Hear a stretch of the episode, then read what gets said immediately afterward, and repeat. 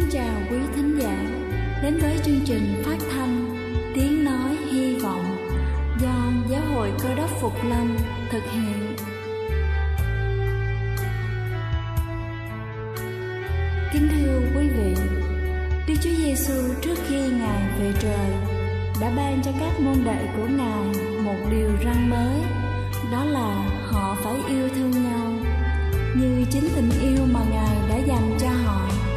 Quả thật vậy thưa quý vị, tình yêu thương là một món quà vô giá mà Chúa đã ban cho nhân loại, và đó cũng là thông điệp mà chúng tôi muốn gửi đến toàn thể quý vị.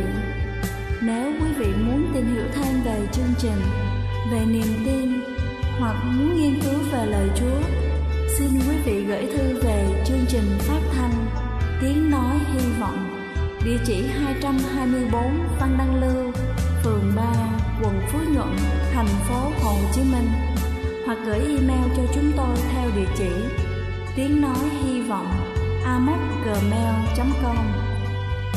Ngoài ra, quý vị cũng có thể liên lạc với bất kỳ hội thánh Cơ đốc Phục Lâm tại địa phương gần nhất.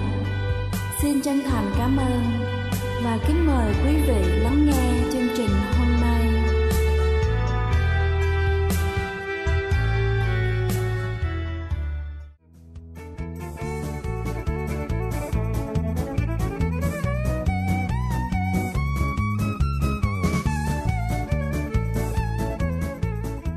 Kính chào quý vị thính giả thương mến, chúc quý vị có một buổi sáng với tinh thần thật sảng khoái để làm thật tốt công việc của mình.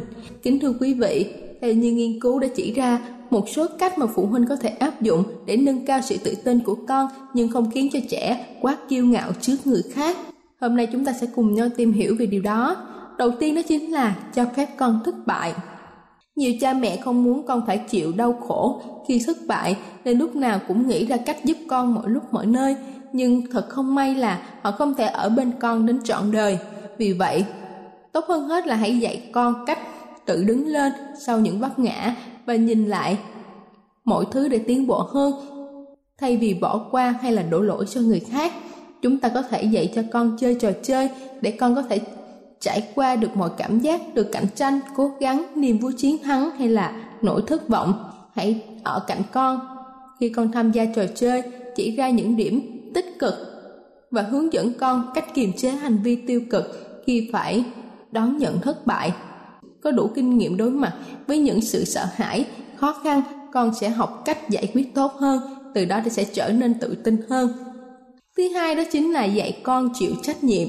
Chúng ta cần sớm giúp con hiểu ra rằng không phải con làm sai thì cha mẹ phải gánh chịu hậu quả. Khi biết phải có trách nhiệm trước mọi hành động, con sẽ thận trọng hơn với các sự lựa chọn và lường trước được hậu quả có thể xảy ra. Và khi đã suy nghĩ thấu đáo, con sẽ tự tin hành động hơn. Thứ ba đó chính là hãy để con giúp đỡ việc nhà. Có năng lực, con sẽ tự tin. Vì vậy, chúng ta cần trao cho con những cơ hội để chúng xây dựng và thể hiện khả năng trình độ. Chúng ta có thể làm điều này bằng cách yêu cầu con giúp đỡ những việc trong gia đình, để con tập nấu ăn hay là sắp xếp bàn ghế. Thông thường, nhiều bậc cha mẹ sợ sự lộn xộn có thể xảy ra trong những ngày đầu và vội vã bảo con không cần phải làm nữa khi con thất bại. Đừng hành động như vậy, hãy coi đó là vấn đề nhỏ tạm thời trong một quá trình lớn và lâu dài. Hãy giúp con dần dần hoàn thành tốt công việc và hiểu được giá trị của những việc đã làm. Thứ tư đó chính là thử thách con. Thay vì chỉ xác nhận sự tiến bộ, chúng ta cần đặt ra những thử thách để đẩy cao tinh thần phấn đấu của con. Ví dụ như là khi con đã thực hiện tốt công việc dọn dẹp phòng ngủ, chúng ta cần đặt thử thách để con dọn phòng khách rồi nhà bếp. Quá trình vượt qua nhiều thử thách sẽ giúp con tự tin hơn. Thứ năm đó chính là cho con phụ trách công việc nào đó. Thường xuyên cho con phụ trách lên kế hoạch hoạt động là cách chúng ta tạo cơ hội để con có thể tự tin đưa ra quyết định. Chúng ta có thể yêu cầu con lựa chọn một bộ phim cho cả nhà hay là một nơi nào đó để đi chơi vào dịp cuối tuần. Nếu có nhiều con, hãy luân chuyển, đặt quyền này cho chúng để tránh tình trạng bất công bằng, gây cảm giác thiệt thòi cho đứa trẻ này vì tính kiêu ngạo, độc quyền ở đứa trẻ còn lại. Thứ sáu đó chính là khuyến khích con theo đuổi đam mê. Nhận được sự ủng hộ từ cha mẹ, con sẽ nuôi dưỡng tình yêu thương với việc học, cố gắng xây dựng năng lực bản thân để đạt được ước mơ. Khi có kiến thức, năng lực và những kỹ năng cần thiết, con sẽ tự tin hơn. Thứ bảy đó chính là khuyến khích con thể hiện bản thân. Hãy khuyến khích con tham gia thảo luận, chia sẻ quan điểm và cảm xúc về một vấn đề cụ thể. Đồng thời, dạy con biết tôn trọng ý kiến bất đồng, cởi mở với ý kiến của người khác. Điều này sẽ giúp con hiểu rằng có quyền được đưa ra những quan điểm. Nhưng trên thế giới, không phải chỉ quan điểm của con mới có quyền tồn tại. Thứ 8 đó chính là lắng nghe và tôn trọng cảm xúc của con. Khi con cố gắng nói với cha mẹ về một điều gì đó, hãy dừng lại và lắng nghe, ngay cả khi mà chúng ta không hiểu hết những gì mà con trẻ nói. Từ đó con sẽ nhận ra rằng những suy nghĩ, cảm xúc của con rất là quan trọng. Con sẽ tự tin mở lòng chứ không phải là tự ti và sống khép kín nữa. Cuối cùng đó chính là không so sánh con với người khác, kể cả tích cực. Nhiều cha mẹ thường xuyên so sánh con là không chăm, không giỏi bằng các bạn khác. Bạn này, bạn kia hy vọng rằng con sẽ xấu hổ và cố gắng đạt được những thành tích như các bạn khác. Nhưng điều đó hoàn toàn vô ích trong thực tế. Kính thưa quý vị, ngay cả khi mà chúng ta so sánh tích cực, kiểu như là con là người làm tốt nhất trong nhóm, chúng ta cũng sẽ gây ra sự tổn thương cho con trẻ. Chúng sẽ có những ý nghĩ sai lệch về thực tế, không tính đến đóng góp của những người khác mà chỉ kiêu ngạo khoe khoang về bản thân mình. Đây là chương trình phát thanh Tiếng nói hy vọng do Giáo hội Cơ đốc Phục Lâm thực hiện. Nếu quý vị muốn tìm hiểu về chương trình hay muốn nghiên cứu thêm về lời Chúa, xin quý vị gửi thư về chương trình phát thanh Tiếng nói hy vọng, địa chỉ 224 Phan Đăng Lưu, phường 3, quận Phú Nhuận, thành phố Hồ Chí Minh, hoặc gửi email cho chúng tôi theo địa chỉ tiếng nói hy vọng amoc@gmail.com. Ngoài ra, quý vị cũng có thể liên lạc với bất kỳ hội thánh Cơ đốc Phục Lâm tại địa phương gần nhất. Xin chân thành cảm ơn và kính mời quý vị tiếp tục lắng nghe chương trình hôm nay.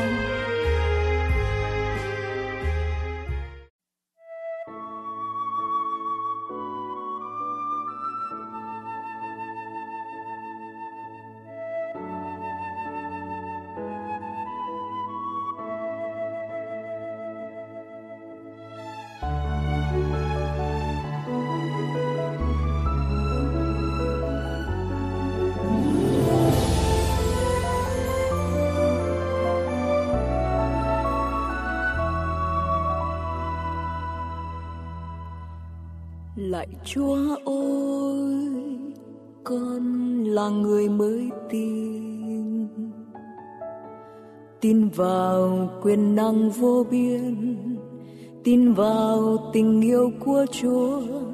Ngài vì con đã chết trên cây thập tự, Ngài vì con gánh bao lỗi lầm con mang. Dù rằng nãy con chỉ nghe về Ngài, dù rằng nay vẫn chưa được gặp mặt Chúa, nhưng con tin Ngài đã cứu chuộc con.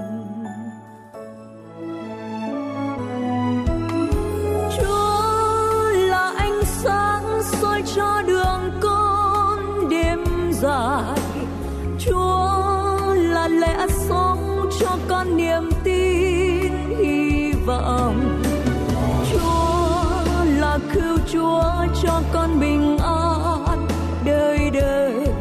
Con xin dâng cuộc đời con cho Chúa.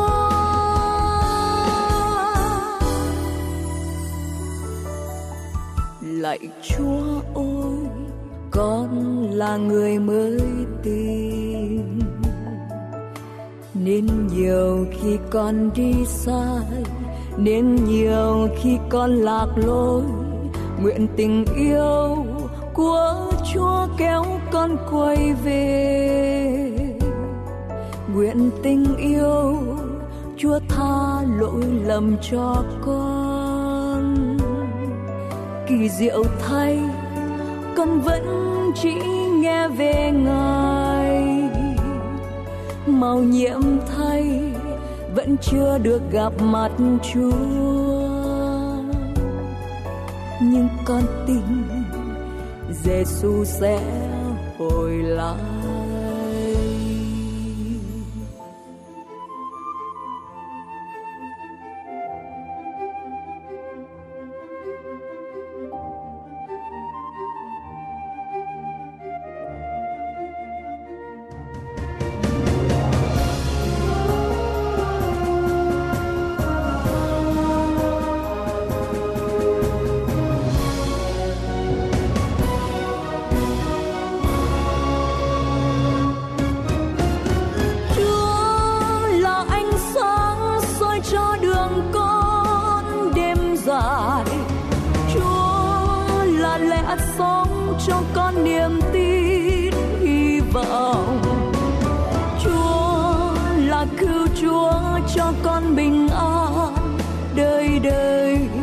Con xin dâng cuộc đời con cho Chúa.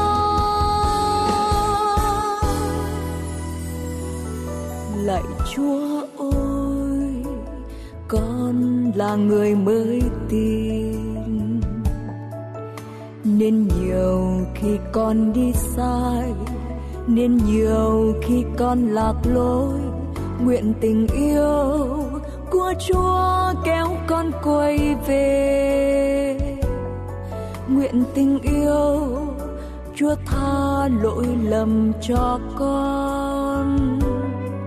Kỳ diệu thay, con vẫn chỉ nghe về Ngài, mầu nhiệm thay vẫn chưa được gặp mặt Chúa,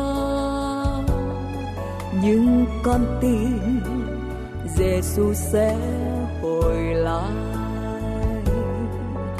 nhưng con tin Giê-xu sẽ hồi lại.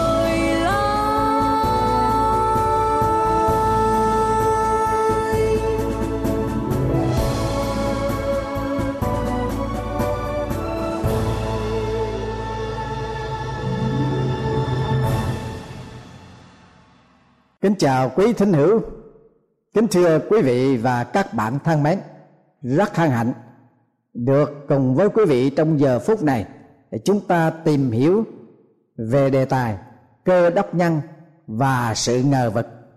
Thưa quý vị và các bạn, làm người sống trong xã hội ngày nay, nhiều khi chúng ta đối diện với những sự việc xảy ra trong cuộc sống khiến cho chúng ta lắm lúc phải nghĩ ngợi, ngờ vực, đặc biệt trong sự giao dịch và xử thế hàng ngày. Có nhiều khi chúng ta phải ngờ vực, nhất là đứng trước một nhân vật hay một sự việc mà ta chưa được hiểu rõ một cách am tường.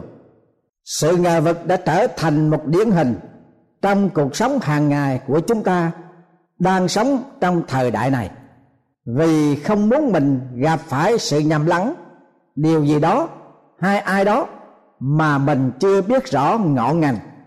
Và những sự nghi ngờ như vậy, nó không làm tổn thương cho bất cứ điều gì, trái lại nó là cửa ngõ để dẫn đưa chúng ta đến sự tin tưởng mạnh mẽ.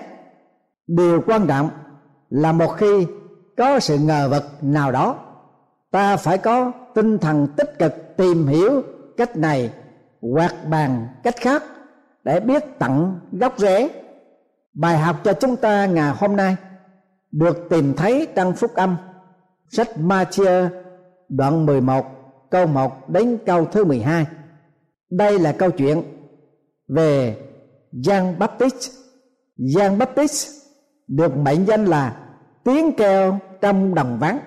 Lúc này Giăng Báp-tít đang bị vua Hê-rốt bắt bỏ tù, vì cớ Giăng đã ngăn cản vua Hê-rốt không có phép được lấy Hê-rô-đia làm vợ, vì Hê-rô-đia là em dâu của vua Hê-rốt. Tù tội là một điều làm cho bất cứ kẻ nào vấp phải cũng chán nản, buồn phiền, nhất là bị tù oan ức. Giăng Báp-tít lúc bấy giờ sắp bị vua Hê-rốt đem ra chém đầu. Sách Ma-thi-ơ tường thuật lại rằng khi Giăng Báp-tít ở trong ngục tù có nghe nói về công việc của Đức Chúa Giê-xu thì sai môn đồ đến thưa cùng Chúa rằng: Thầy có phải là Đấng phải đến, hay là chúng tôi còn phải đợi Đấng khác chăng? Thưa quý vị và các bạn, điều này chứng tỏ rằng chúng ta phải đến cùng Chúa với tất cả nghi vấn một cách trung thực và chân thành. Giăng đã tỏ ra điều đó. Có người bảo rằng Cơ Đốc nhân không nên có sự ngờ vực trong đức tin của mình, nhưng điều ấy không hoàn toàn đúng. Nếu có quan điểm như thế là chúng ta mê tín dị đoan chăng? Tuy nhiên, sự ngờ vực tiêu cực thì không nên, mà sự ngờ vực tích cực thì phải có. Khi các môn đồ Giăng đến hỏi Đức Chúa Giêsu: Thầy có phải Đấng phải đến, hay là chúng tôi còn phải đợi Đấng khác? Và Đức Chúa Giêsu đã không quở trách gì cả về sự nghi vấn của Giăng Báp-tít. Chúng ta được biết rằng Giăng Báp-tít là người đã từng giảng dạc tuyên bố một cách quả quyết về Đức Chúa Giêsu rằng: Kìa, chiên con của Đức Chúa Trời, là Đấng cắt tội lỗi thế gian đi. Giăng đoạn 1 câu 29. Và ông Giăng Báp-tít cũng đã từng thú thật với công chúng rằng: Có Đấng quyền phép hơn ta đến sau ta, ta không đáng cúi xuống mở dây dài ngà. Sách Mác đoạn 1 câu 7. Đồng thời, cũng chính ông Giăng Báp-tít đã mạnh mẽ tuyên xưng rằng: Ngài giấy lên, ta phải hạ xuống. Thế mà bây giờ ông lại sai môn đồ đến hỏi Chúa: Thầy có phải là Đấng phải đến, hay là chúng tôi còn phải đợi Đấng khác chăng? Có lẽ lý trí của Giăng có cái sự nghi ngờ phần nào, và ông cần có một sự bảo đảm cụ thể cho chắc chắn. Cũng có thể trong lĩnh vực tình cảm, Giăng có chút ngờ vực về Chúa Giêsu, vì ông là người đến trước dọn đường cho Chúa. Ấy thế mà ông bị tù vì cái vua Hê-rốt, mà Chúa Giêsu lại không có sự can thiệp nào cho Giăng cả. Chúng ta cũng nên lưu ý rằng Chúa Giêsu không e ngại bất cứ sự ngờ vực nào của kẻ có tinh thần trung thực. Có lẽ chúng ta nghĩ rằng đức tin của chúng ta quá mỏng manh nên không thể nào đứng vững bởi những sự ngờ vực sao? Đức Chúa Giêsu đã nói về Giăng Báp-tít như thế nào? Ngài phán rằng: Trong những người bởi đàn bà sanh ra, không có ai được tôn trọng hơn Giăng Báp-tít. Quả thật, đó là sự ca tụng tuyệt vời mà Đức Chúa Giêsu đã dành cho Giăng Báp-tít. Chúng ta cũng lưu ý rằng Giăng Báp-tít đã không hỏi Chúa: Có phải là Đấng phải đến, hay chúng tôi bỏ cuộc? Nếu hỏi như vậy thì đây là câu hỏi có tính cách tiêu cực. Nhưng Giăng sai môn đồ hỏi Chúa rằng: Có phải Ngài là Đấng phải đến, hay chúng tôi phải chờ Đấng khác? Và thưa quý vị, đây là bằng chứng của tinh thần tích cực của đức tin chân thật. Điều quan trọng thứ nhất là phải hỏi đúng cái điều mà mình ngờ vực. Giăng sai môn đồ không đi hỏi vòng quanh hay hỏi bá vơ tầm thường. Giăng sai môn đồ đến hỏi ngay trọng tâm của vấn đề với Chúa Giêsu. Đây là một sự nhắc nhở cho chúng ta, một bài học làm gương cho chúng ta. Nếu chúng ta để thì giờ tự hỏi về đức tin của chúng ta thì cần phải biết rõ điều quan trọng đó là gì. Vì sự ngờ vực để nhận diện về thần tánh của Chúa Giêsu là một điều nghiêm trọng đối với các tín nhân Cơ Đốc. Chúng ta phải được am tường. Thứ hai, điều quan trọng kế tiếp là phải đặt câu hỏi đúng người. Có nhiều Cơ Đốc nhân thường vấp phải sự lỗi lầm này. Khi có vấn đề cần tìm hiểu thì không tìm hiểu đúng với người trong cuộc, nên nhiều khi gây thêm sự rắc rối. Ở trong gia đình cũng vậy. Nếu có vấn đề gì và chúng ta tìm hiểu ngay người mà liên quan trong cuộc của vấn đề đó. Nếu chúng ta có vấn đề gì cần phải tìm hiểu thì chúng ta nên tìm hiểu người tín nhiệm và thông thạo vấn đề, sẽ giúp cho chúng ta Ở đây Giăng Báp-tít không sai môn đồ đi hỏi môn đồ của Chúa Giêsu, vì Giăng Báp-tít biết rằng bất cứ sự ngờ vực nào về Đức Chúa Giêsu, Ngài sẽ thỏa đáp một cách thỏa đáng. Sự dạy dỗ của Chúa Giêsu bao giờ và lúc nào cũng đều chứng tỏ hoàn toàn độc lập, là chân lý, là đường đi, là lẽ sống. Ngày nay có nhiều người tin sự dạy dỗ của Chúa là lẽ thật, là chân lý, nhưng lại không tin lời Ngài nói về Ngài. Tại sao ta tin mọi điều Ngài dạy mà lại không tin điều mà Ngài đã dạy về Ngài? Thứ ba là sự ngờ vực của Giăng Báp-tít đã được sự thỏa đáp của Chúa Giêsu như thế nào? Trong sách Ma-thi-ơ đoạn 11 câu 3: Hãy về thuộc lại cho Giăng những điều các ngươi nghe và thấy. Đây không phải là một sự giải đáp theo công thức toán học hoặc dưới ống kính hiển vi, nhưng đó là một sự giải đáp rất thực tế và đơn giản, ai cũng có thể hiểu được một cách đầy đủ, tích cực. Đức Chúa Giêsu đã không tranh luận vấn đề ngờ vực mà Giăng đã nêu ra bởi các môn đồ mà người đã sai đến. Ngài đã đáp ứng với một công thức rất là đơn giản để tìm hiểu vấn đề được sáng tỏ. Hãy về thuộc lại cùng Giăng những điều các ngươi nghe và thấy. Vâng, thưa quý vị, do nghe mới biết, do thấy mới tin. Phúc âm Giăng Trường thuộc về sự sống lại của Đức Chúa Giêsu, và Ngài đã hiện ra với các môn đồ, ban sự bình an cho các môn đồ cũng như hà hơi trên các môn đồ, và phán rằng hãy nhận lãnh Đức Thánh Linh. Lúc bấy giờ môn đồ Thô Ma không có mặt tại đó với các môn đồ, cho nên các môn đồ nói với người rằng chúng ta đã thấy Chúa.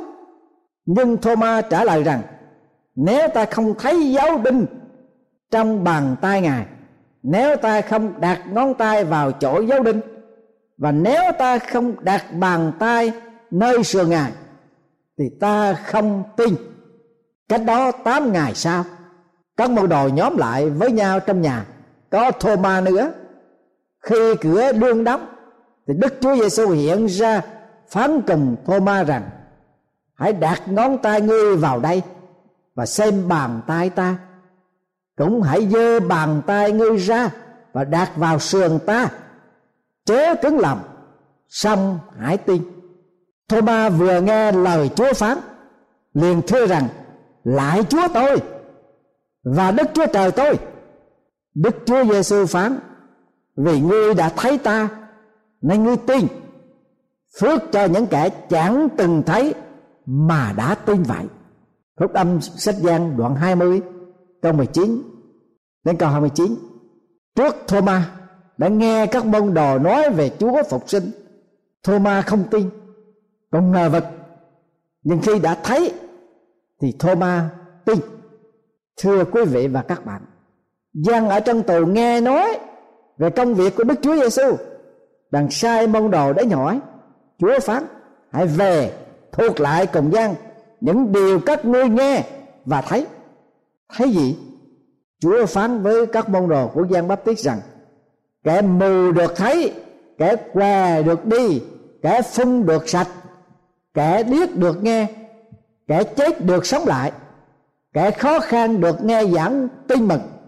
Vâng, thưa quý vị và các bạn, quả thật chỉ có Chúa Giêsu là người duy nhất mới trả lời một cách độc đáo như vậy, vì Ngài thật là đấng phải đến, đã đến có quyền phép làm những điều mà con người không thể làm được. Chúng ta có thể tìm ở đâu trong đời này để có được sự thỏa đáp cho điều mà chúng ta ngờ vực về Chúa Giêsu? Có nhân vật nào khác trong nhân loại để cho chúng ta trông cậy được cho cuộc đời của mình? Có vị giáo chủ nào của tôn giáo loài người đã làm cho kẻ chết thật sự được sống lại từ trong mồ mả?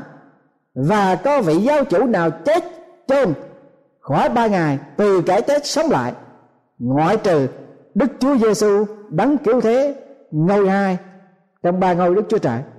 Đức Chúa Trời của chúng ta không yếu đuối đâu, đến nỗi Ngài ngại ngùng trước những nghi vấn nan đề của chúng ta, vì sợ rằng đức tin của chúng ta không đủ mạnh mẽ trong Chúa, đến nỗi phải chường bước trước những ngờ vực của chúng ta. Cơ đốc giáo sẽ nổ tung từng mảnh vụn chỉ vì chúng ta có một ít nghi vấn trong đức tin sao? Vậy chúng ta hãy nghe lời Chúa phán. Bây giờ hãy đến cho chúng ta biện luận cùng nhau. Hãy công bố, hãy trình bày ra, hãy bàn luận với nhau đi. Ai là người đã phán điều này từ trước, đã công bố điều ấy từ xa xưa? Không phải ta, là Chúa sao? Không có đấng nào khác ngoài ta, không có Đức Chúa Trời nào khác. Một Đức Chúa Trời công chính, đấng cứu thế, ngoài ta không có đấng nào khác. Thánh Kinh Cựu Ước, sách Ê-sai đoạn 55 câu 21. Hỡi các Cơ đốc nhân, chúng ta có sự ngờ vực nào về Chúa và sự dạy dỗ của Ngài chăng? Hãy đến cùng Chúa và biện luận với Ngài, chắc chắn rằng Ngài sẽ thỏa đáp cho chúng ta một cách thỏa đáng, hầu cho niềm tin của chúng ta trong Chúa sẽ được càng thêm ơn, như lời mà Đức Chúa Trời đã kêu gọi. Bây giờ hãy đến cho chúng ta biện luận cùng nhau. Dầu tội các ngươi như hồng điều sẽ trở nên trắng như tuyết, dầu đỏ như son sẽ trở nên trắng như lông chiên. Nếu các ngươi sẵn lòng vâng lời thì sẽ ăn được sản vật tốt nhất của đất.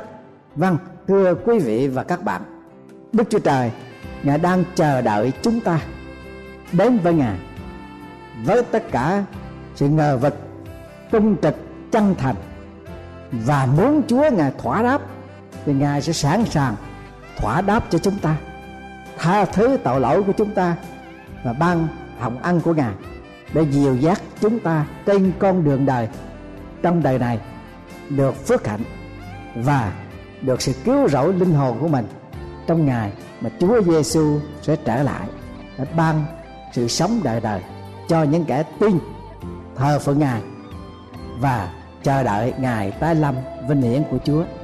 Amen.